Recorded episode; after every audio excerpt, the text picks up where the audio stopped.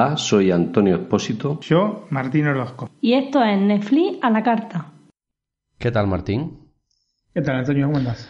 Bien, pues aquí en casa escuchándote y preparados para grabar un nuevo capítulo de Netflix a la carta, ¿no?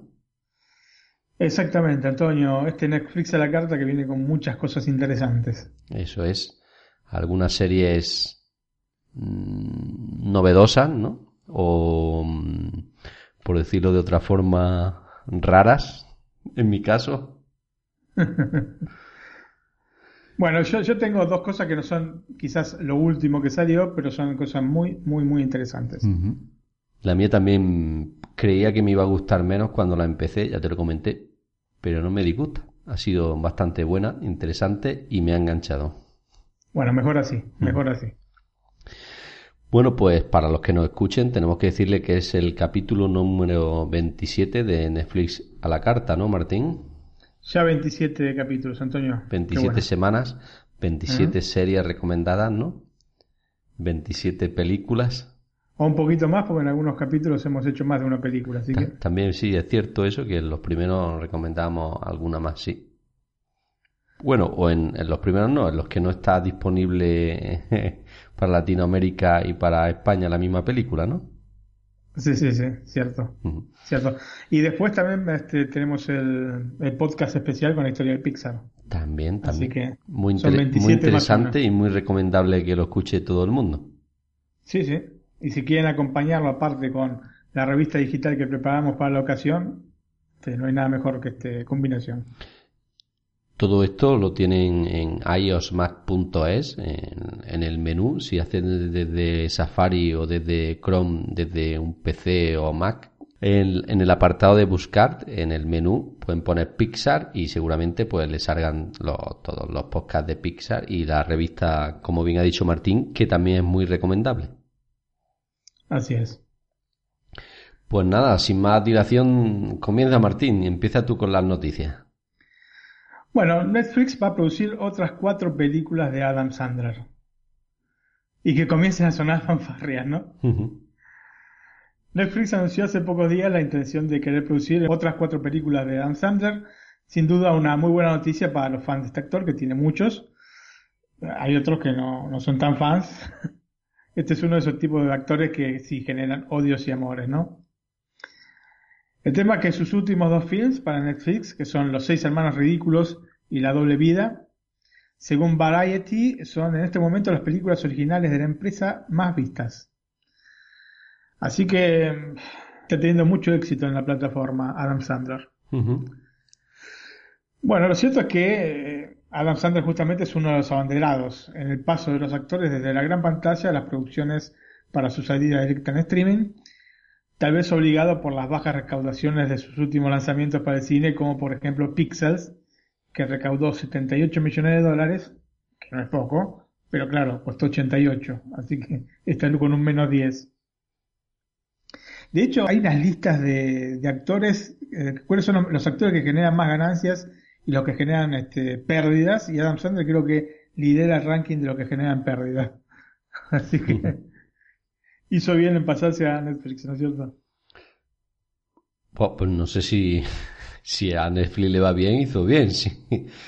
Bueno, evidentemente sí, porque si estas dos películas que hizo para Netflix son este, las películas originales que más vistas de, de la plataforma, yo creo que eso es un indicador, ¿no? Claro que estos datos no son oficiales de Netflix, pero si por otra parte este, lo que avalaría esto es que Netflix justamente está firmando un contrato para otras cuatro películas. Es más, ahora está por salir una, ¿eh? el, 14 de abril sale una nueva, que se llama Sandy Wexler. Así que va a ser la próxima película de Adam Sandler en Netflix. Con respecto a estas cuatro películas, eh, por el momento no hay ninguna información oficial sobre las tramas o los detalles, este, como detalles de producción este, o actores, etcétera, de, de, las mismas. Así que ni siquiera las fechas probables. Así que por, por el momento es nada más este rumor del contrato por otras cuatro películas más. Bueno, Martín, pues ahora que se acerca eh, la Semana Santa, ¿no? Una fecha, supongo que allí en Italia tan celebrada como aquí en España, ¿no? Sobre todo en el sur de España, ¿no? Bueno, sí, acá en Italia sí se celebra mucho. ¿En el norte y en el sur o más en el sur que en el norte? No, no, en toda Italia. Sí, ¿no? Bueno, aquí en, España se, se, celebra en toda España, pero donde tiene más ahínco es sobre todo en el sur, en Andalucía, ¿no? La Semana Santa de Sevilla es de las más famosas, ¿no? En Granada también, en Málaga también, en fin. Sí, lógicamente. Este, en Roma, por ejemplo, que hace el Vía Crucis el, el Papa, es este, digamos, el centro de la atención mundial. Así que te imaginarás que, digamos, en ese sentido, Roma tiene un poco más de, de llamada con respecto a este, este tipo de, temas. Pero en toda Italia se, se celebra este, la Pascua. O sea, es una fecha importante acá. Bueno, yo no quiero menospreciar a, la Semana Santa del norte de España, pues también es muy bonita y muy tradicional, pero bueno, la que yo más he vivido es la del sur y por eso la he destacado un poco más. Bueno, hablando de esto, a colación quiero decir que es una serie sobre la segunda llegada de Jesucristo o la segunda supuesta llegada de Jesucristo a nuestros días es lo que eh, Netflix está trabajando actualmente y el nombre sería Mesías, ¿no? Como digo, una serie dramática dedicada a una hipotética segunda llegada de Jesucristo a nuestros días. Y entre los autores para este proyecto encontramos a Michel Petroni, autor del guion de La ladrona de libros, adaptado del libro de Marcus Zuzax, y entre los productores a Mark Burnett y Roma Doney, productores de la miniserie La Biblia o The Bible. Se mataron con el nombre de la serie esta, ¿eh? Realmente les estalló la cabeza, ¿no? Es cierto. Han estado días y días para pensar en el título de la serie, Messiah. No, te, no que pensar mucho. Bueno, como, como decimos Netflix, parece ser que destinó para la producción 7,5 millones de dólares y probablemente se va a grabar en Los Ángeles, aunque todavía está en desarrollo por lo que la localización final puede cambiar. Según el creador de la serie, Mesías contará la reacción del mundo moderno ante la aparición en Medio Oriente de un hombre capaz de obrar milagros, ¿no? Algo que ya nos suena, ¿no? De hace más de dos mil años, pero no suena, ¿no?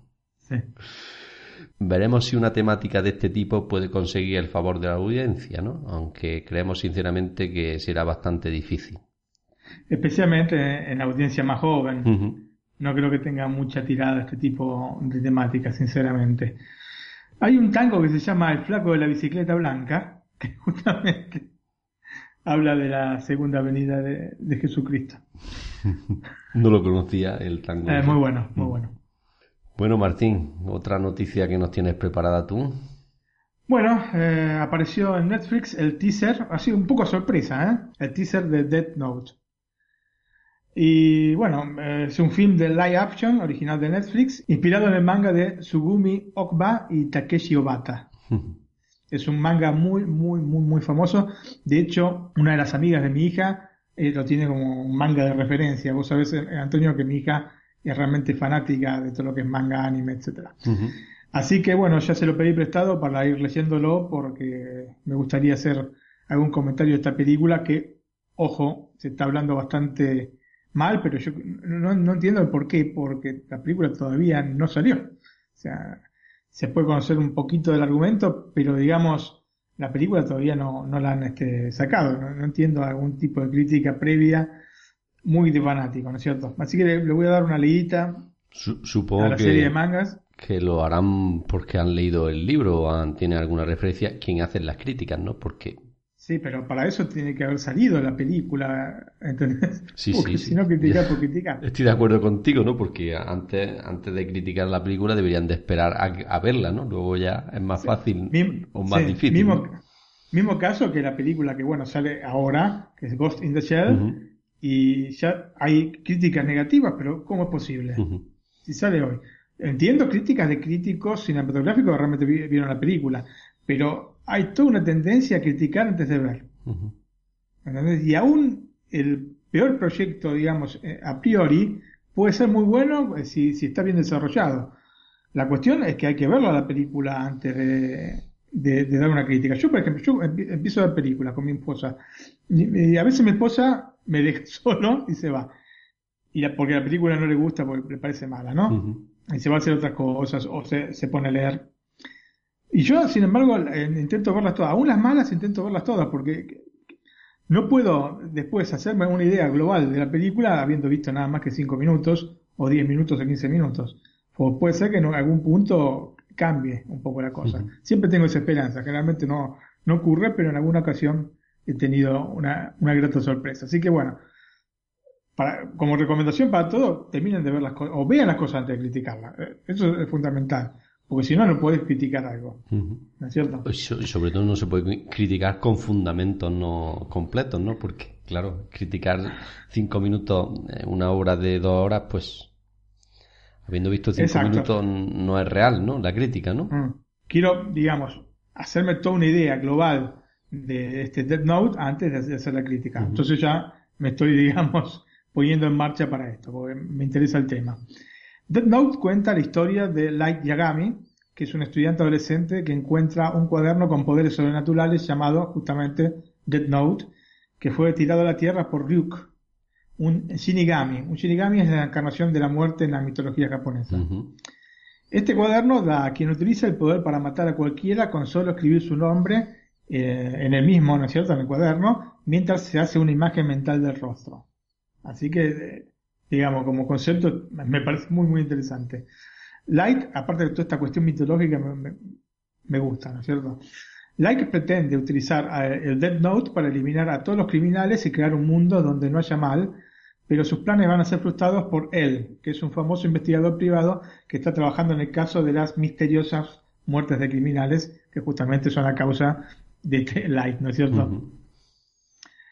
Y encontramos numerosas obras que derivan de este manga. Un anime, como dije antes, ¿no? Un anime del año 2006-2007 eh, de 36, 37 episodios dirigidos por Tetsuro Araki. Y esto eh, no eh, debo admitir que no estuve viendo si en Netflix España está, porque en Netflix Italia está, están los 37 episodios. Así que bueno, es una de las cosas que seguramente me voy a poner para ver. También hay cuatro largometrajes live action un Durama o Dorama, que es una serie de televisión japonesa con actores, ¿no? Con este, de live action también, un musical, dos novelas y varios videojuegos. O sea que estamos hablando de un producto realmente importante. La película de Netflix va a salir a la luz el 25 de agosto, o sea que todavía faltan unos 5 meses. Dentro del cast encontramos a Nat Wolf, a Kate Stanfield, Margaret Qualley y el archiconocido William Defoe. ¿Qué otras noticias tenemos, Antonio? Bueno, tenemos una de American Gods, y es que Amazon Prime Video publicó en su cuenta de YouTube el nuevo tráiler de la serie American Gods, que llegará próximamente a los distintos servicios de streaming de Europa. La serie está basada en la novela homónima de Neil Gaiman, que fue adaptada por Brian Fuller. American God gira alrededor del misterioso Shadow, un hombre que sale de la prisión por la muerte de su esposa Laura tres días antes de finalizar su condena de tres años. Durante el viaje en avión hacia su casa para asistir al funeral, Sheldon se encuentra sentado junto a un hombre que se presenta como Mr. Wednesday, quien se muestra muy informado sobre el pasado y presente del protagonista. Este enigmático Wednesday le va a proponer a Sheldon de trabajar como su guardaespaldas a cambio de una gran recompensa pero lo que no imagina es quién es en realidad su nuevo jefe. Shadow se va a encontrar delante de un mundo sobrenatural sobre el cual pesa la sombra de la guerra entre dioses antiguos, eh, divinidades bíblicas y mitológicas, y nuevos. Dinero, tecnología, medios de comunicación, fama y droga. En el cast encontramos a Ricky Whittle, Shadow, e Ian McShane, Mr. Wednesday.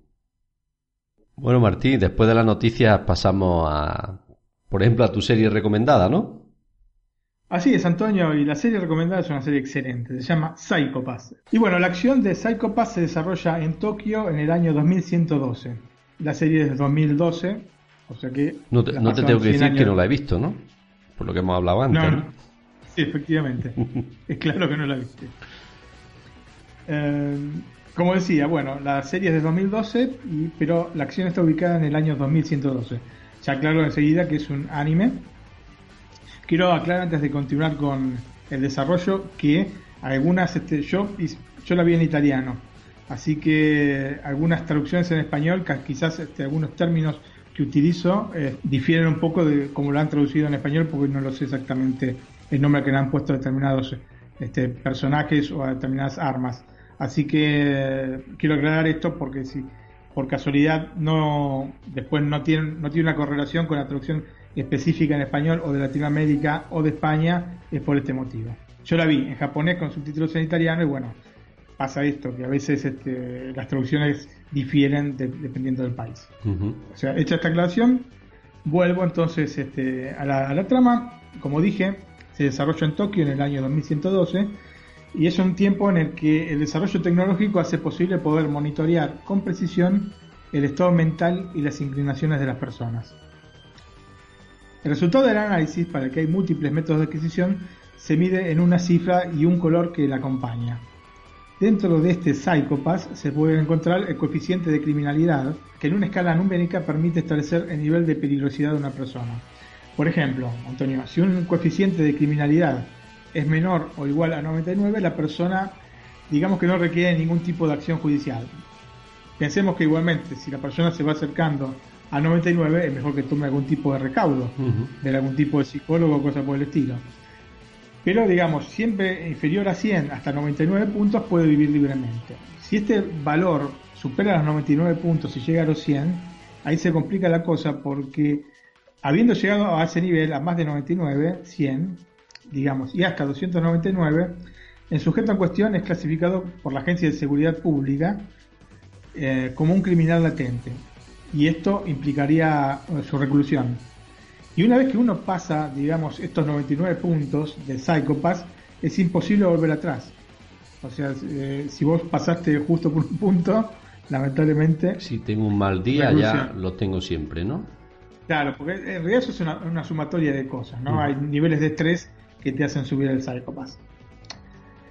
Si el nivel es todavía superior a 299, o sea, de 300 o más puntos, la cosa todavía es peor porque la persona debe ser directamente eliminada. Y cuando digo eliminada es este, matada, ¿no es cierto?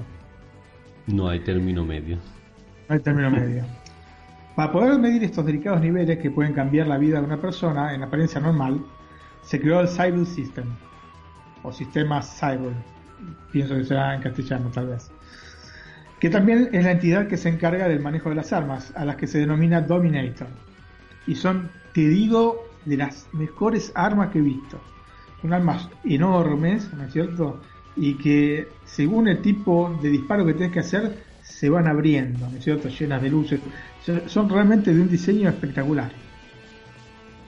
Estos Dominators son las armas que manejan los integrantes de la Agencia de Seguridad Pública que también forma parte del, Cyber System, ¿no? la Agencia de Seguridad Pública. Estas armas que se activan con un reconocimiento de iris de las personas autorizadas a utilizarlas, permiten un rápido control del coeficiente de criminalidad del sujeto al que se apunta. O sea que toman el arma, apuntan a una persona y enseguida les sale, ¿no es cierto?, datos que solamente pueden escuchar ellos, ¿no es cierto?, o ver ellos, con el coeficiente de, de criminalidad de la persona a la que están apuntando. Y de hecho, es la misma arma que va a determinar el tipo de disparo que se puede hacer. Por ejemplo, si la persona tiene un coeficiente de criminalidad por debajo de los 100 puntos, el arma queda bloqueada y no pueden disparar. ¿no? Si lo supera, y según el valor del coeficiente que registre, se desbloquea el arma permitiendo disparar el paralizador, que es un, este, un disparo que no es letal, o el eliminador. O sea, si digamos va de 100 puntos a 299, se utiliza el paralizador, exactamente lo paralizan, y si supera los 299, o sea, 300 en adelante, directamente los hacen explotar, pero explotan. Es bastante asqueroso como quedan las cosas, ¿no? Salda así. Aparte se, inflan todos y ¡pum! explotan. En práctica, dentro de esta agencia de seguridad pública hay unidades formadas por analistas, inspectores y ejecutores. Tanto los analistas como los inspectores tienen un, Psychopass por debajo de los 100 puntos. En cambio, los ejecutores son criminales latentes que han sido seleccionados para cumplir esta tarea en lugar de estar recluidos y que finalmente han aceptado la misión encomendada porque, digamos, ellos ¿no? sí tienen, o sea, pueden este, elegir quedarse en sus celdas, ¿no es cierto? Porque el hecho de ser un ejecutor no implica que eh, puedan estar libres, sino que están igualmente recluidos dentro de la agencia de seguridad, pero este, con muchas más comodidades, este, espacios más amplios, este, juegos, etcétera, ¿no es cierto? Así que bueno, les dan igualmente la opción, no es obligatorio hacerlo. Los eligen justamente porque teniendo un, un por solo 100 puntos, entonces tienen cosas en común con los criminales a los que tienen directamente un nivel de criminalidad que ya es sancionable por la ley. Entonces tienen cosas en común con los criminales a los que están este, persiguiendo, los que les puede facilitar eh, determinados tipos de cosas, niveles de pensamiento, no que pensaría un criminal. La historia comienza en el primer día de trabajo de Akane Tsunemori, que es una joven brillante que obtuvo las mejores notas del test que permite colocar a los jóvenes en la profesión que más se adapta a sus capacidades. En práctica, cuanto menor es la nota que se consigue en este examen, más difícil será poder trabajar en lo que se quiere. Bueno, un, un poco como pasa ahora, ¿no? Digamos, igualmente para todos es difícil trabajar en lo que nos gusta, así que en ese sentido, supuestamente dentro de 100 años no va a cambiar mucho la cosa. Pero bueno, hacen este test y según el puntaje que se obtiene, te dan la posibilidad de trabajar o te dan opciones para trabajar en distintos, este, distintos trabajos, ¿no? La cuestión es que la señorita Tsunemori es este, prácticamente, como se dice en Argentina, un bocho, realmente eh, muy inteligente y sacó puntajes altos en todas las categorías, ¿no es cierto? Pudiendo entrar. Sí. Te decir que en España se dice empollona. Bueno, traga se dice en Argentina. Y bueno, la cuestión es que puede elegir entre, 13, entre los 13 ministerios, este puede elegir el que quiera porque tiene dos puntajes altos. Pero eh, Sunemori, como busca ser este, única, ¿no es cierto? este, tiene esta cuestión individual, ¿no? Eh, prefiere ir a la Agencia de Seguridad Pública porque es en el único este, lugar donde está ella sola. Digamos, la, la única persona que calificó como va a poder ingresar a la Agencia de Seguridad Pública es eh, Akane. Así que bueno, em, ingresa a la Agencia de Seguridad Pública y en el primer día de trabajo la mandan directamente a una tarea de campo, ¿no es directamente a buscar a, un criminal. Y en ese momento se conoce con el, jefe de la, digamos, eh, de unidad en la que va a trabajar, que se llama eh, es el inspector Quinosa. Este, ella, bueno, ya directamente entra como inspectora, no como aprendiz ni nada por el estilo, sino directamente como, como inspectora. Así que va a conocer a este Ginosa que realmente es bastante duro, es un este muchacho con anteojos y un carácter bastante complicado, ¿no? Y también va a conocer al grupo de ejecutores que forman todo el equipo, toda esta unidad. Yo te, te recordás que te dije que eh, era formado por analistas, ejecutores e inspectores. Pero digamos, los que están en, el campo, digamos, eh, buscando al criminal, son los inspectores y los ejecutores. Por Shinji Kogami, el ejecutor más brillante del grupo, por Sushel Kagari, un ejecutor fuera de los moldes, por Tomomi Masaoka, que es la voz de la experiencia en este pequeño grupo, y por Yaoi Kunizuka, que es el único elemento femenino entre los ejecutores de esta unidad. ¿no? La inspectora Tsunemori pronto va a descubrir que no se trata de una tarea sencilla la de ser inspector, y deberá tomar en su primer día en el grupo una decisión que va a marcar su manera de afrontar los propios y ajenos, que es bastante distinta a lo que generalmente se estira. ¿no? porque intenta este inspector Ginosa marcar como si fuese una barrera entre los ejecutores y los inspectores. Una barrera que en realidad no tendría que puede llegar a ser por el, sentido que son eh, potenciales criminales, ¿no? los ejecutores, pero en realidad son todos una unidad y trabajan todos por el bien común de la sociedad.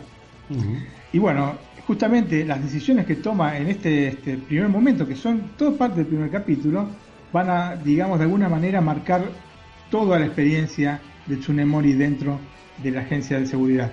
Pero digamos que no va a ser hasta más avanzada la historia en la que va a encontrar al antagonista real, ¿no? A realmente el villano de la serie, que además tiene una cuenta pendiente con el carismático Kogami. Porque este Shinja Kogami es realmente el personaje más carismático de la serie. Y este criminal se llama Yougo Makishima, que es un extremista con la rara particularidad de ser un criminal que de alguna manera puede controlar su nivel de criminalidad. ¿no? Su nivel de psychopath. Lo que lo hace extremadamente peligroso, porque justamente en las relevaciones que hacen del psychopath nunca, nunca le salta que es un criminal. ¿No es cierto? Siempre tiene por debajo de los 100 puntos. El principal objetivo de Makishima será destruir el Cyber System, que es este, digamos, sistema que controla los uh, ¿no? Y la inspectora Tsunemori y el ejecutor Gogami van a encabezar el intento por impedirlo. Y por lo general en Occidente se relacionan los dibujos animados casi exclusivamente con los niños, ¿no es cierto? Cierto, cierto. Pero el concepto del anime es, muy distinto. Y vamos a poder encontrar dentro de los animes casi cualquier tipo de temática. Más allá de las violentas, ¿no es cierto? Em, también eh, de temáticas sexuales. Hay animes y mangas que son llamados hentai, que son directamente porno. No, no, nada así más o menos, ¿eh? Dibujan todo esta gente, ¿eh? No tiene ningún tipo de problema. Justamente Psycho Pass es un claro ejemplo de que los animes pueden tener cualquier temática. Eh, Es un anime que está destinado a un público adulto, donde no se va a ahorrar eh, muertes, en laceraciones, en sangre y hasta en sexo. Lógicamente no es un hentai, así que no hay sexo explícito, así que no tengan miedo. Aparte, no creo que Netflix pusiera una serie de hentai jamás. El desarrollo de la historia, que en un primer momento puede recordar a Minority Report, y es por eso que eh, hago esta combinación hoy, hoy voy a hablar de, en las películas recomendadas de Minority Report, me, me gustó esta combinación entre película y anime, ¿no es cierto? Y me parece que es sencillamente brillante la historia. La tensión va increciendo con el pasar de los capítulos, generando una literal adicción, Antonio. Adicción, no podía dejar de ver la serie. Cuando vamos promediando la primera temporada y hasta el final. Sí, eh, a mí, como te he dicho, eh, me, me ha pasado esto con alguna con algún anime que he visto, como Bola de Dragón o Dragon Ball, en el que recuerdo en mi época de adolescente, cuando terminaba el capítulo, que yo hasta me enfadaba, ¿no? Decía, pero ya, ya tengo que esperar otro, otra semana a ver el siguiente capítulo. Claro, claro. Bueno, esas cosas por suerte ahora con Netflix. Ya no bueno, pasan. salvo algunas series, algunas series que sí las sacan semana por semana, pero digamos que tienes todo servido como para poder verlo así de fila, etcétera. Me hubiese gustado para Psycho Pass tal vez un desarrollo individual de cada personaje, especialmente de Kogami, de que se, igualmente se armando un rompecabezas de su vida a lo largo de la serie y esto está muy interesante también, ¿eh? Pero tal vez si hubiesen dedicado un capítulo como lo hicieron con el personaje de Yayoi Kunitsuka, que dedicaron un capítulo entero, me hubiese gustado un capítulo para cada uno de los personajes. Pero igualmente, de todas maneras, uno puede ir armando un rompecabezas de cada uno y esto también está interesante. Pero tal vez este con un este capítulo especial para cada uno de ellos eh, hubiese estado más contento yo. Ujú. Psycho Pass nos muestra un futuro distópico, muy al estilo de Philip K. Dick, es el autor del cuento en el que se basa justamente Minority Report, que de alguna manera, como se habrá entendido, tiene algunos puntos en común con el, con el anime, ¿no? Y este Philip K. Dick también es el autor del libro Sueñan los androides con ovejas eléctricas. Es un clásico de la ciencia ficción y es la fuente de inspiración para una de las mejores películas del género que es Blade Runner, la película de 1982 con Harrison Ford. Si bien, digamos, eh, es muy libre la adaptación de la película respecto al libro, pero bueno, está basado en. Y justamente este futuro tecnológico, pero oscuro, en el que somos de alguna manera controlados por la tecnología que nos rodea, que es el que plantea Philip K. Dick, por lo menos en estas dos este, obras, este cuento Minority Report y en este Sueñan los androides con ovejas eléctricas, está perfectamente plasmado en la serie. Y eso me encanta, porque es una serie de anime. A partir de este genial anime se hizo una segunda temporada en el año 2014 que no se encuentra en Netflix y generalmente las plataformas por streaming no lo he visto. Acá en Italia sí está en una plataforma por streaming gratuita que bueno, se financia con publicidades que son muy molestas en la mitad de, cada capítulo que se llama V corta B corta B corta vid.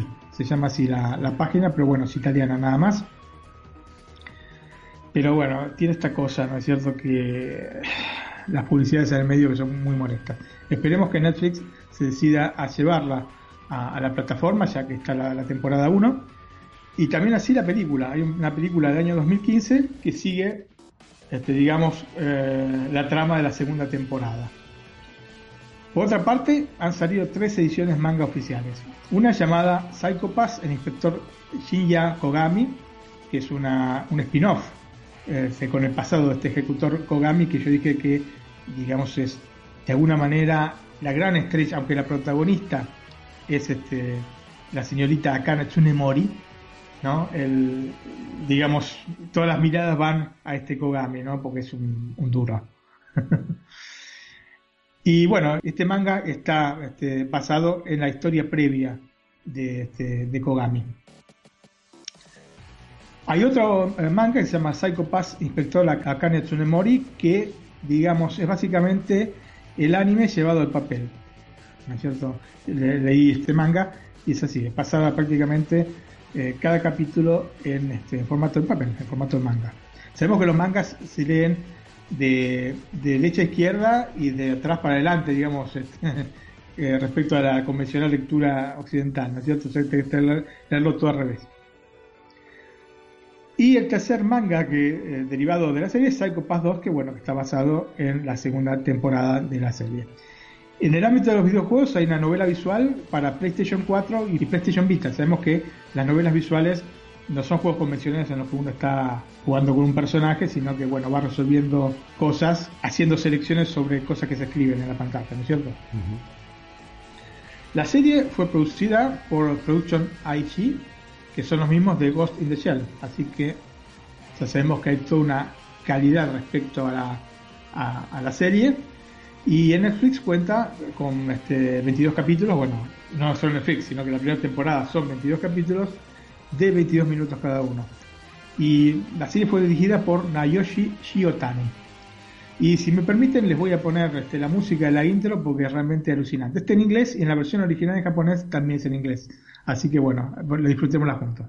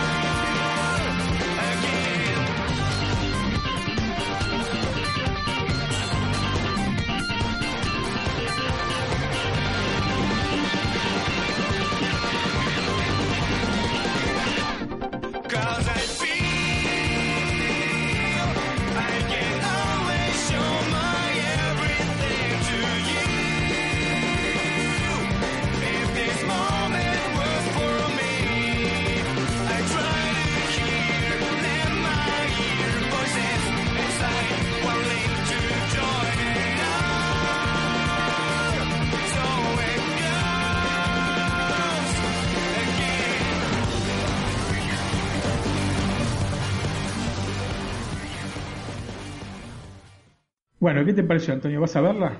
Psycho Pass. Pues la voy a tener, la voy a apuntar y la voy a tener en mente, porque hay veces que no tengo nada que ver y a ver si me engancho al anime. Te tenés que sacar, digamos, de, la mente esta concepción occidental de que los dibujos animados son para niños. Esto, este anime no es para niños, de ninguna manera es para niños. Es para público adulto, así que hay que tener en consideración esto, porque hay escenas de violencia, hay escenas de sexo, no explícito, pero hay escenas de sexo y bueno, este, lógicamente no es una cosa como para chicos, así que hay que tener mucho cuidado con esto, no es como para sentarte con tu hija a ver, vení, vamos a ver este Psychopath, porque realmente puedes salir traumada de la experiencia. Sí, sí, sabía eso. De hecho, tenemos aquí algo más cercano en el como es Pixar, ¿no? Que no son dibujos exclusivamente para niños, ¿no? Sí, bueno, pero el concepto, digamos, de Pixar es el concepto Disney. De, que de familia, ¿no? Ah, exactamente, que son para niños y, adultos, digamos, con dos niveles de comprensión de, las tramas y es loable desde ya. Pero estos son directamente pensados para un público adulto. si, si analizas la trama y lo que te estoy diciendo... Que lo que me has contado, evidentemente se lo pongo a mi hija y no se entera de nada. Y no solo no se entera, sino que se puede traumar. cierto, cierto. Bueno, pues la apuntaré y como dice que es bastante buena, pues me encantó. No, no, no, no es bastante buena, es excelente. Yo eh, te digo, a vos, dale, una oportunidad. Mírate dos, tres capítulos, son capítulos cortos, 22 minutos. Y a quienes son socios, denle una oportunidad a este anime y seguramente les va a abrir la cabeza con respecto a los animes. Vos sabés que a mí me gustan los animes, especialmente las películas y especialmente Estudio Ghibli, pero bueno, este tiene otras temáticas Estudio Ghibli desde ya, pero este anime, gente, es como para verlo. Bueno, pues estoy entrando en Netflix, hago búsqueda, pongo Psicopass y le doy play al primer capítulo. Muy bien, disfrútatelo. Se está escuchando de fondo.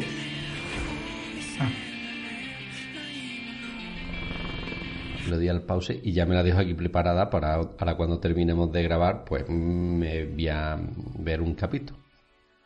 Lo que decía, otra de las cosas que me encanta de la serie es esta, mm, digamos, como re- repito, es en el 2112. Entonces, hay todas este, unos hologramas que se aplican a, a las casas, a la ropa de la gente, a los vehículos, de manera tal de que uno tiene, digamos, un traje convencional y con una selección que hace con, este, con una pantalla puede elegir el tipo de, vestimenta que quiere para determinada ocasión y es un, este, un holograma que lleva sobre ella, ¿no? La, la protagonista. O, por ejemplo, se despierta por la mañana y dice, este, le pregunta una especie de Siri, ¿no es cierto? Que es este, un holograma proyectado este, muy simpático, le pregunta cómo quiere la habitación ese día y ella dice, la quiero como el hotel tal. Bueno, esto que me estás contando de la habitación me suena de un capítulo de la serie de de Black Mirror en el que había un una persona que cambiaba la habitación a su gusto, ¿no?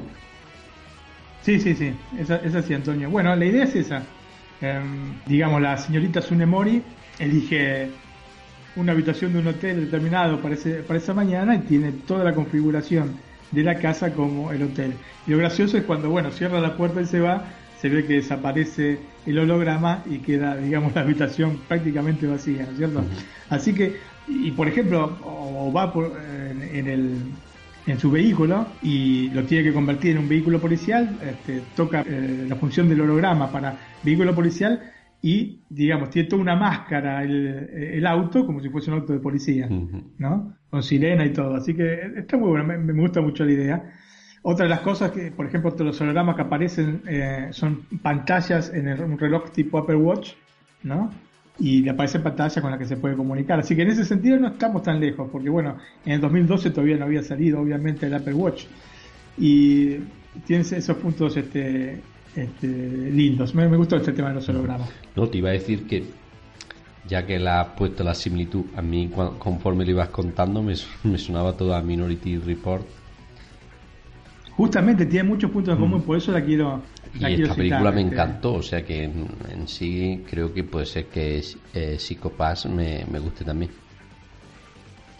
Seguramente, seguramente te va a gustar Antonio porque te digo la verdad, bueno, te tenés que adaptar al medio, ¿no es cierto? Como siempre en estos casos, porque bueno, son dibujos animados, de todas maneras, son anime, tienen este, determinadas características especiales que no son iguales a los, de- a los dibujos occidentales, entonces una vez que te adaptas a eso y te metes en la trama de la serie, te va a encantar. Muy bien, Martín. Pues yo también te traigo una serie del futuro. bueno, del mejor que del futuro del pasado reciente, ¿no? Sí, Y A ver, es ¿cómo se llama? Tabú. ¿Te suena? sí. Bueno, pues Tabú hay que decir que ha sido una serie más esperada desde finales del 2016 y finalmente pues se estrenó el pasado 7 de enero en HBO España. La serie es creada por y para Tom Hardy. ¿Sabes quién es Tom, no, Martín? Sí, sí, sí. Muy bueno, ¿no? Muy buen actor, ¿eh? Sí, sí. Pues digamos que es una de esas series concebidas para realzar al protagonista, ¿no? Y yo creo que, a ver, habiendo visto todos los capítulos de la primera temporada, tengo que decir que desde el primero hasta el último es lo que se pretende. Hablando de Tom Hardy, pues seguro que habrán visto alguna película de él y su rostro no, se, no les habrá dejado indiferente, ¿no? Y no es para menos. El actor británico de 38 años, hace ya 15 años que entró a formar parte de la historia cinematográfica. Que decir que con una carrera que no comenzó de muy buena forma por problemas con las drogas y que ahora está totalmente consolidada gracias a los trabajos como los protagonizados por Locke, Legend, Mad Max, Furia en la carretera o el John Fitzgerald del Renacido, ¿no? Muy buena película esta también, ¿no, Martín? Estas dos películas son realmente excelentes. Este Renacido es realmente un cretino, lo querés matar. y en Mad Max, bueno, es Mad Max, ¿no es cierto? Lo que pasa que de alguna manera la versión original de Max Max tiene mucha más relevancia el personaje protagonista, Mad Max, y en esta versión, este Mad Max Furia de la Carretera, que es una película excepcional, tiene un, poquito menos de relevancia este Mad Max. Pero igualmente es este, un excelente actor, un excelente actor desde ya. Bueno, pues Tom Hardy, digamos que con El Renacido consiguió su primera nominación al Oscar en la categoría de mejor actor de reparto, aunque hay que decir que el premio se lo llevó a Leonardo DiCaprio, ¿no? Bueno, pero como, actor protagonista. Sí, sí, sí. Pero bueno, se llevó el Oscar, ¿no? Con esa famosa, esa famosa lucha con el oso. bueno, pues volviendo a Tabú, eh, veremos a Tom Hardy con su abrigo abierto y manchado de barro y su sombrero calado hasta las cejas. Otro de esos héroes contemporáneos de halo mítico. Su personaje físico y contundente es lo más parecido a Tom Hardy que, que podíamos esperar. No en vano, la miniserie de la BBC y de FX le sitúa cerca de, de esos antihéroes televisivos que ya no son una excepción sino la norma. Qué bueno que son los antihéroes. En una época me encantaban todas las películas, series con antihéroes. Realmente eran increíbles porque, digamos que en un cierto punto, no te sabría decir exactamente hace cuántos años, se pusieron muy de moda, ¿no es cierto? Entonces dejaron de ser excepción a ser este, lo común y perdieron un poco el encanto. Bueno, pues digamos que Steven Knight, el creador de la serie, amante de la historia, nos deja su huella en la serie de la BBC, ¿no? Los primeros capítulos de Tabú replica ese gusto por la fidelidad histórica de Nike y está centrada en la segunda década de 1800 en, concretamente en 1814, y en la oscura profundización de sus personajes masculinos. Tom Hardy interpreta aquí a James Delaney, hijo del dueño de una compañía naviera, que vuelve a Londres tras la muerte de su padre y haber sido dado por muerto en una de sus expediciones a África, ¿no? La herencia, ¿no? Por la muerte de su padre le enfrentará a su hermana, a su cuñado, y también a la intrigante compañía de las Indias Orientales, Además, los fantasmas de su pasado le persiguen en una pesadilla mítica día tras día, que lo veremos a lo largo de toda la serie, de todos los capítulos. Veremos algunas de sus pesadillas míticas, como bien digo. ¿Cuántos capítulos son, Antonio? Ocho. Eh, cortita, se puede ver como yo en tres, cuatro días. Mm, genial. No cabe duda de que Tabú, la propia BBC y FX quieren mantener el pulso de la serie que se cuelan cada año en la entrega de los premios, ¿no? Con un protagonista memorable y un, discurso adaptado a la época actual, la inmigración, el colonialismo y el esclavismo, ¿no? Digo a la época actual por la inmigración, ¿no? Que está muy, muy de moda, sobre todo en Londres, ¿no? Sí, es un tema. bueno, Justamente ayer comenzó el Brexit. Eso es, por eso, por eso me refería. Digamos que el aviso de que Tabú no es para corazones sensibles y que conseguirá engancharte desde el primer minuto o pasados 30 dejarás de verla completamente, ¿no? En mi caso, tengo que decir que me enganchó en el segundo capítulo y que tras este, pues me lo he tragado los ocho en poco más de dos días y medio. No cuento más porque sé que es una serie novedosa y animo a todos que la vean y que luego nos dejen su comentario. Yo creí que sinceramente que iba a ser algo peor, pero a mí que me gusta la historia, en esta se ve mucho y ciertamente lo que el vestuario y todo lo demás está enfocado a, como digo, a 1800 la segunda década de 1800, y al Imperio Británico y sus guerras con Estados Unidos, ¿no? Sí, de hecho me habías dicho vos eh, cuando empezaste a verla que mucho no te convencía, entonces pensé que iba a ir por ese lado. estoy sinceramente sorprendido con toda esta mm. este review que hiciste. Bueno, te, aviso que, como digo, o, te engancha del primer minuto o cuando lleva un capítulo dicen no me interesa. Yo estuve en el, en el primero de decir eso, aunque la iba a ver completa, pero tengo que decir que cuando a ir pasando los capítulos sí que te va gustando más, más que nada porque te engancha en las tramas.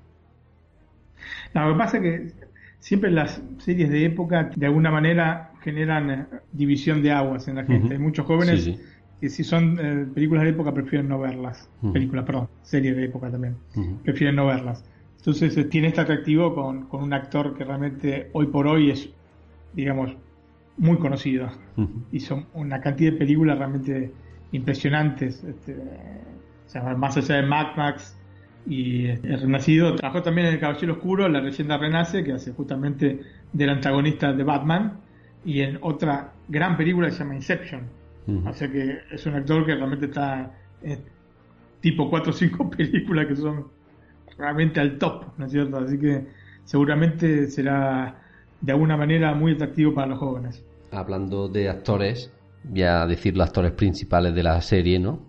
Como digo, eh, el, que está enfocada y el que vamos a ver capítulo tras capítulo y más minutos es Tom Hardy en el papel de James Delaney, Leo Bill en el papel de Benjamin Wilton, Oana Chaplin en el papel de Zipla Gary, David Heeman en el papel de Brains Jonathan Price en el papel de Sir Stewart, Michael Kelly en el papel de Dumbarton, Jason Watkins en el papel de Salomon Coop. En fin, estos son los actores principales, también participan algunos más, pero bueno, los que, los que he dicho son los más destacados de la serie. Y yo creo que no te le va a recomendar, pero sinceramente te la recomiendo. Pero antes que esta, te recomiendo que veas Vikingo. que te va a gustar más. Pero es más larga, entonces. Eso sí. Esta, esta, te la ves en tres días. Sí. Tres meses para ver vikingos. Eso es lo que, me frena con vikingos. Pero te... Ya estoy, ya estoy, ya te dije, estoy con Lost. Uy, eso sí, entonces si estás con Lost, espérate después. Sí, sí. Bueno, como... Tengo otra, también en carpeta, otra que nos han recomendado en el chat de Netflix a la carta en, Telegram y ya vi que son siete temporadas. Así que bueno, tenemos que abocar a eso. Bueno, pues entonces te ves esta, te ves Tabú, que son ocho capítulos mm, de unos 45-50 minutos, que no son muchos, se pueden ver. Ya te he dicho, ya te he dicho yo que te avisé que el martes, y desde el martes a, hoy eh, la he visto, o sea que en tres días. Estoy eh, a dormir a la una de la mañana. Todos los días. Y me levanto a las cinco y media, así que no está tan bien la cosa. Antonio no está tan bien. Bueno, yo ayer me acosté a las doce y media, me he levantado a las cuatro y media de la mañana viendo el último capítulo de Tabú. He dado tres cabezadas a las seis de la tarde.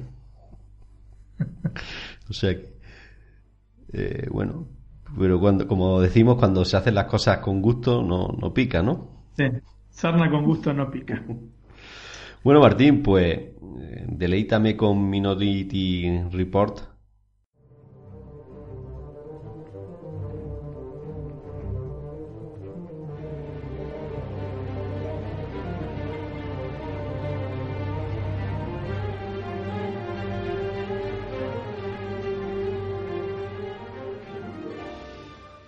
me encanta la película. La he visto un par de veces, por lo menos la he visto seguro. Y te tiene que encantar porque es una película excelente. Es eh, una película del año 2002 de Steven Spielberg. La película se desarrolla en el año 2054 en la ciudad de Washington, donde en los últimos seis años se ha implementado un sistema de prevención de delitos denominado precrimen. El sistema se basa en la premonición de tres individuos dotados de poderes extrasensoriales de precognición, o sea, ven el futuro, ¿no? especialmente sucesos traumáticos del futuro. A estos individuos se los denomina precog, y gracias a ellos el nivel de criminalidad en la capital norteamericana llegó a ser casi nulo. Se habían pasado de una cantidad de crímenes impresionante a casi no tener ninguno. Y el sistema funciona de esta manera. Los precog se encuentran en una especie de bañera, que es algo así como si fuese un jacuzzi, ¿no es cierto? Con un entorno líquido, este, blancuzco, que anula la percepción física, ¿no? Están así, digamos, eh, casi como flotando en el agua, ¿no? Conectados a múltiples sensores para poder pasar a video las imágenes del futuro que van recibiendo, ¿no es cierto? A la vez, digamos, toda esta especie de maquinaria tiene eh, otro aparato que hace dos esferas, que genera dos esferas de madera, ¿no? Las tallas en pedazos de madera, dos esferas únicas para cada premonición. Y en las esferas se van a tallar, por un lado, el nombre de la víctima, en una de ellas, y en la otra, el nombre del asesino. Una vez procesadas las imágenes, que pueden parecer confusas para quien las mira por primera vez, y va a ser el deber del oficial a cargo de descubrir dónde se va a producir el hecho. La cosa no siempre es sencilla porque el lapso para establecer el lugar no siempre es el mismo, por lo que en ocasiones tendrán poco tiempo para evitar el crimen. Es decir, si el crimen está premeditado, tiene mucho más tiempo, o justamente cuando entra en la cabeza de la persona que va a asesinar a otra, la premeditación, o sea que está planeando este, cómo matarlo, enseguida lo pueden llegar a detectar este, estos eh, Sin embargo, si son este, hechos de pasionales, ¿no es cierto? Tienen poco tiempo. Claro, tienen poco tiempo, porque no son premeditados, ¿no? Son cosas que surgen en el momento. Entonces, según el tipo de crimen, este, es el tiempo que tienen los oficiales para poder llegar y evitarlo, ¿no es cierto? El sistema precrimen está a un paso de ser utilizado a escala nacional. Recordamos que eh, era solo utilizado en la ciudad de Washington, ¿no? Pero para ello se tiene que demostrar que es infalible. Y no basta con el hecho de la disminución del crimen. Hay que estar seguro de que no paguen justo por pecadores, porque también puede ser que la disminución del crimen sea este, importantísima, pero si estás metiendo el 50% de la gente que metes a la cárcel es gente que es inocente, este, no que no tiene mucho sentido, ¿no es cierto? Es injusto.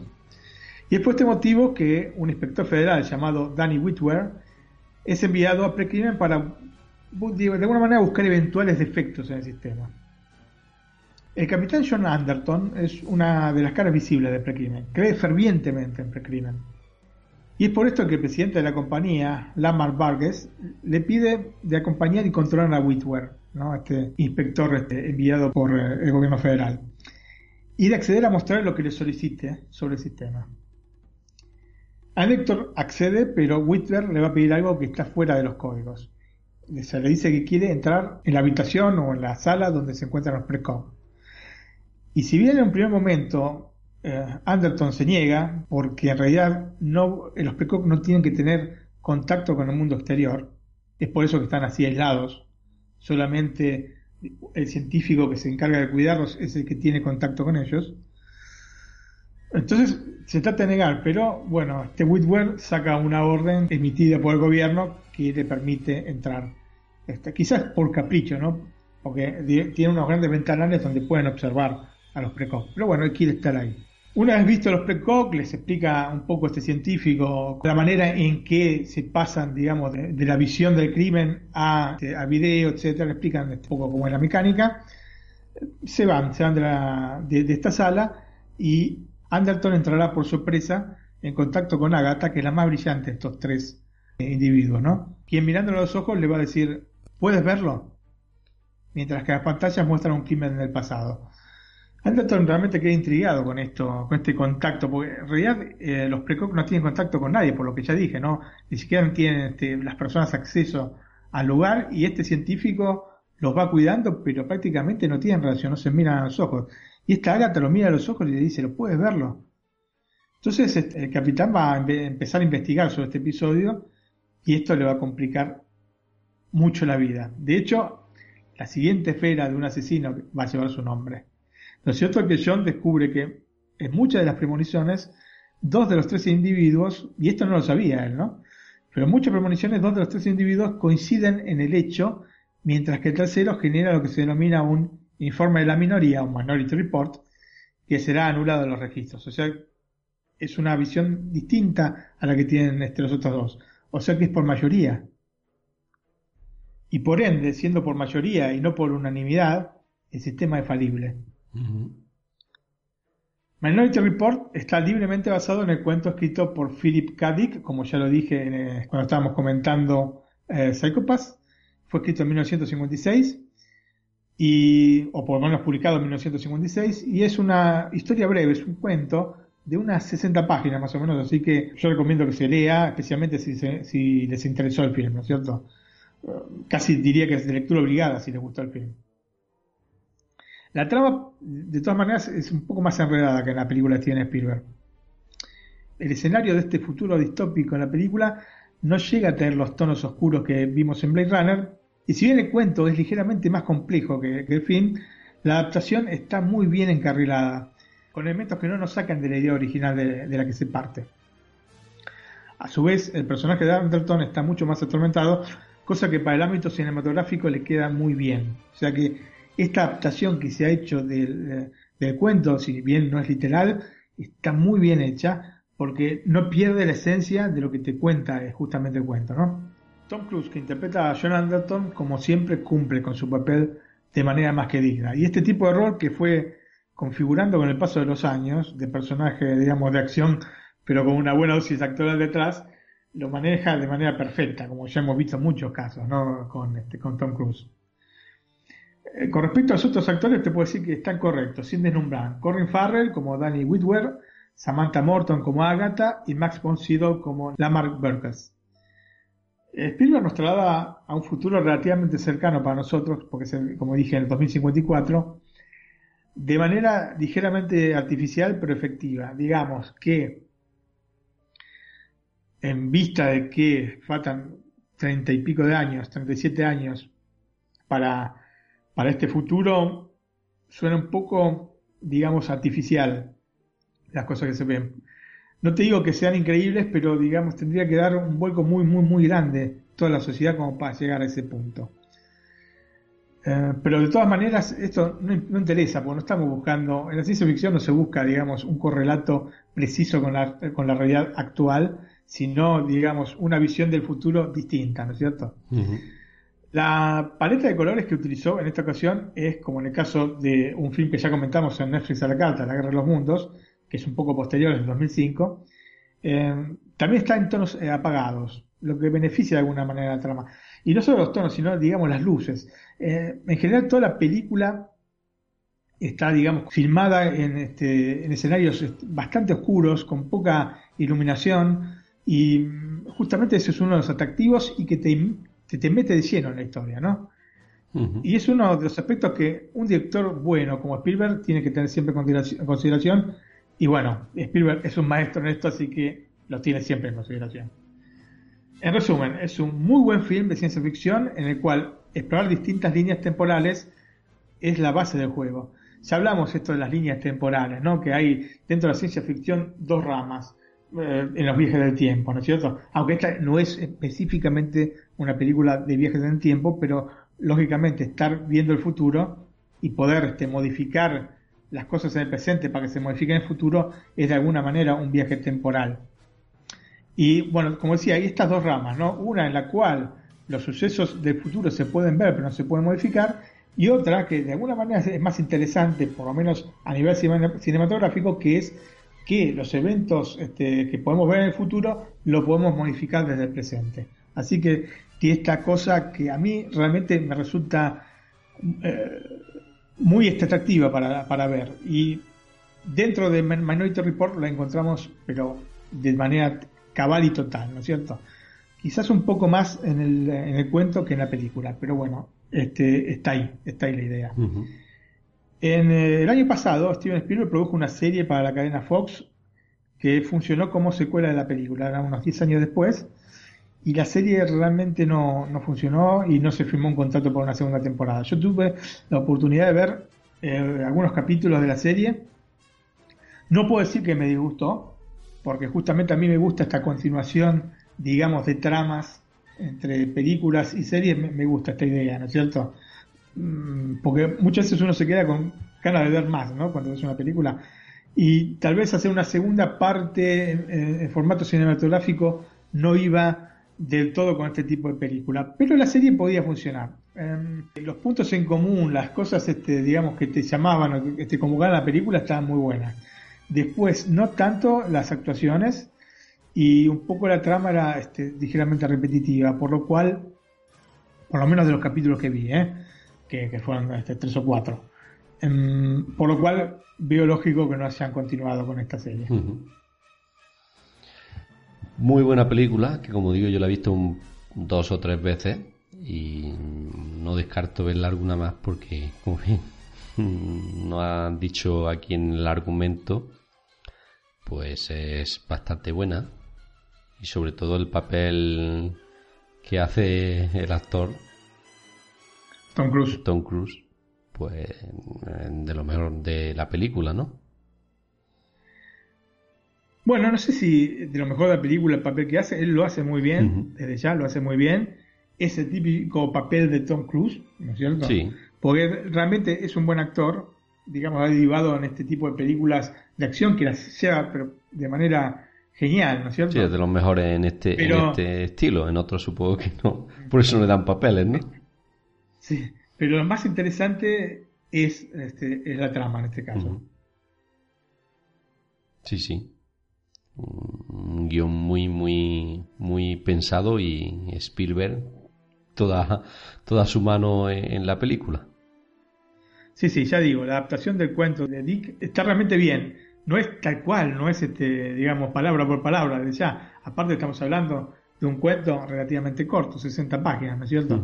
O sea que Spielberg tuvo que desarrollar más cosas como para completar la, duración de la película, las dos horas de duración de la película. Pero de todas maneras, me parece que lo hizo de manera realmente excelsa. Bueno, de la otra película que has comentado de Tom Cruise y de Spielberg de La Guerra de los Mundos de 2005, mm. pues Minority Report es más de mi agrado por el final de una película de la otra, ¿no? La Guerra de los Mundos no, el final no me gusta nada. Eh, sí, sin embargo, mira, tiene, tiene su moraleja el final de, La Guerra de los Mundos. De todas maneras, digamos, es más compleja la trama de, de, de Minority Report. ¿Por qué? Porque La Guerra de los Mundos es una narración de una cosa que está aconteciendo, ¿no es cierto? Como hizo Orson Welles, digamos, un, un, este, un noticiero ficticio sobre lo que estaba pasando, es más o menos eso. Es más, eso, más o menos eso lo que te cuenta también el libro. Sin embargo, en este caso eh, es mucho más elaborada, no mucho más, sino más e, elaborada de otra manera la, la idea. Entonces, por eso quizás te, te guste más eh, el final de esta película que el de la Guerra de los Mundos. Quizás sea por eso. Probablemente, sí, sí.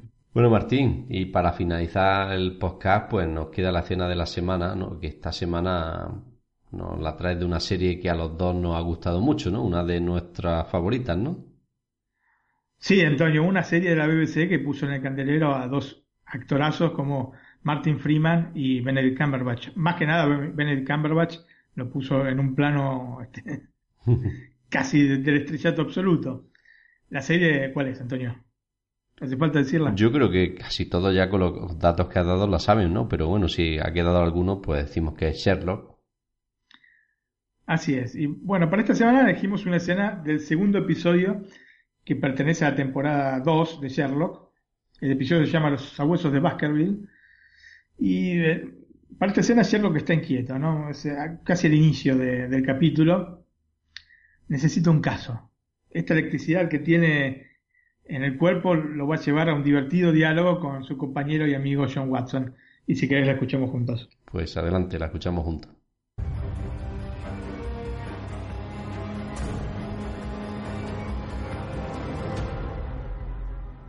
¿Qué pesadez más grande? ¿Ha sido así el metro? Ningún taxi me quería llevar.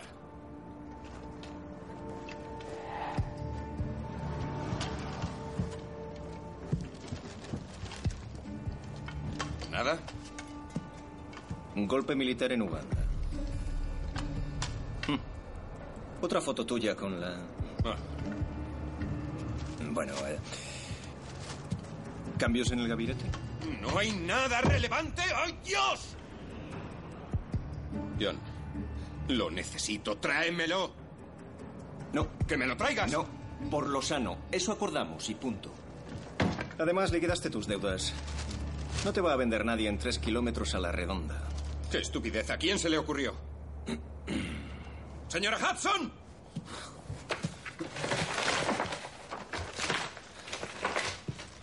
A ver, Sherlock, ibas muy bien. No te rindas ahora. Dime dónde están. Por favor, dímelo. Por favor. No puedo, lo siento. Te diré los números de la lotería de la semana que viene, por intentarlo.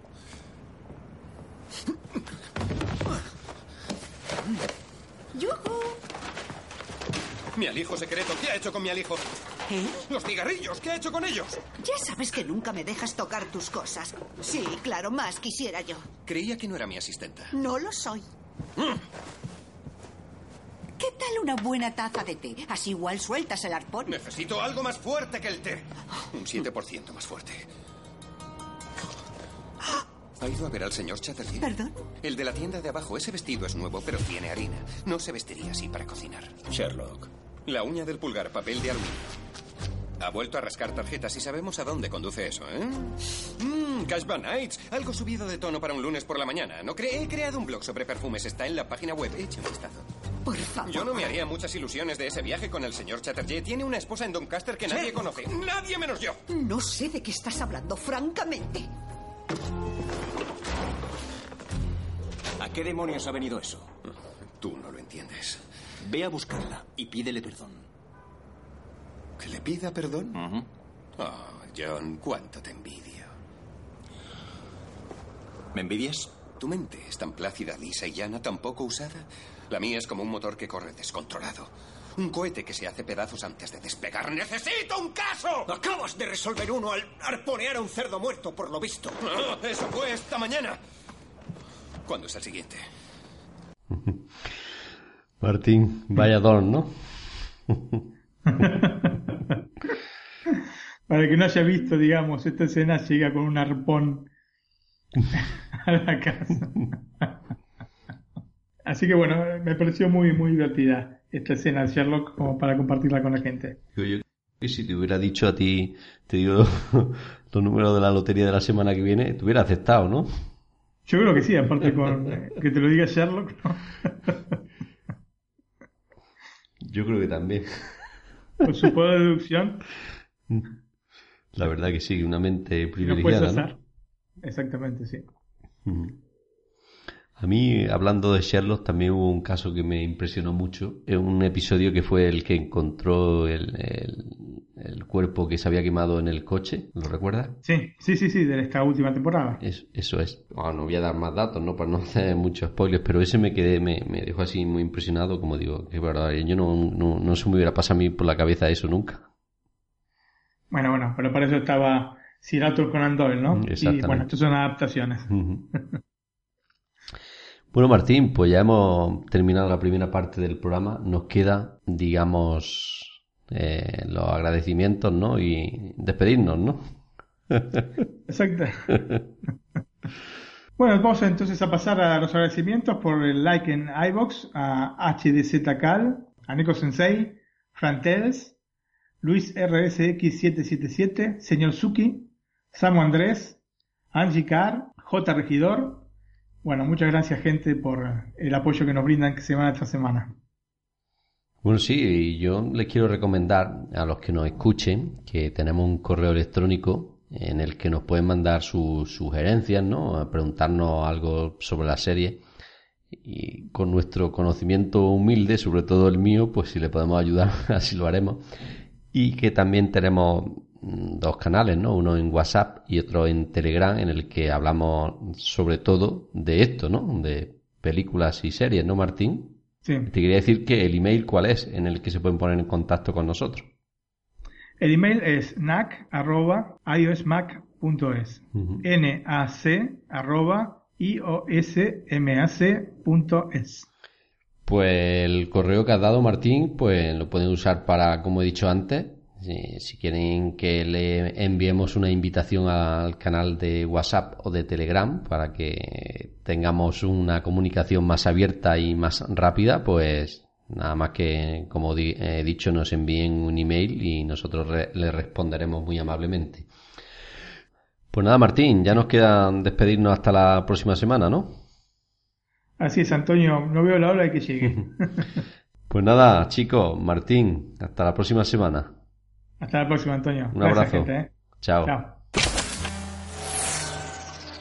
Sistema portátil de psicoanálisis y ejecución de supresión dominator activado. Autentificación de usuario. Inspectora Agane Tsunemori. Miembro del Departamento de Investigación Criminal. Permiso confirmado. Usuario autorizado.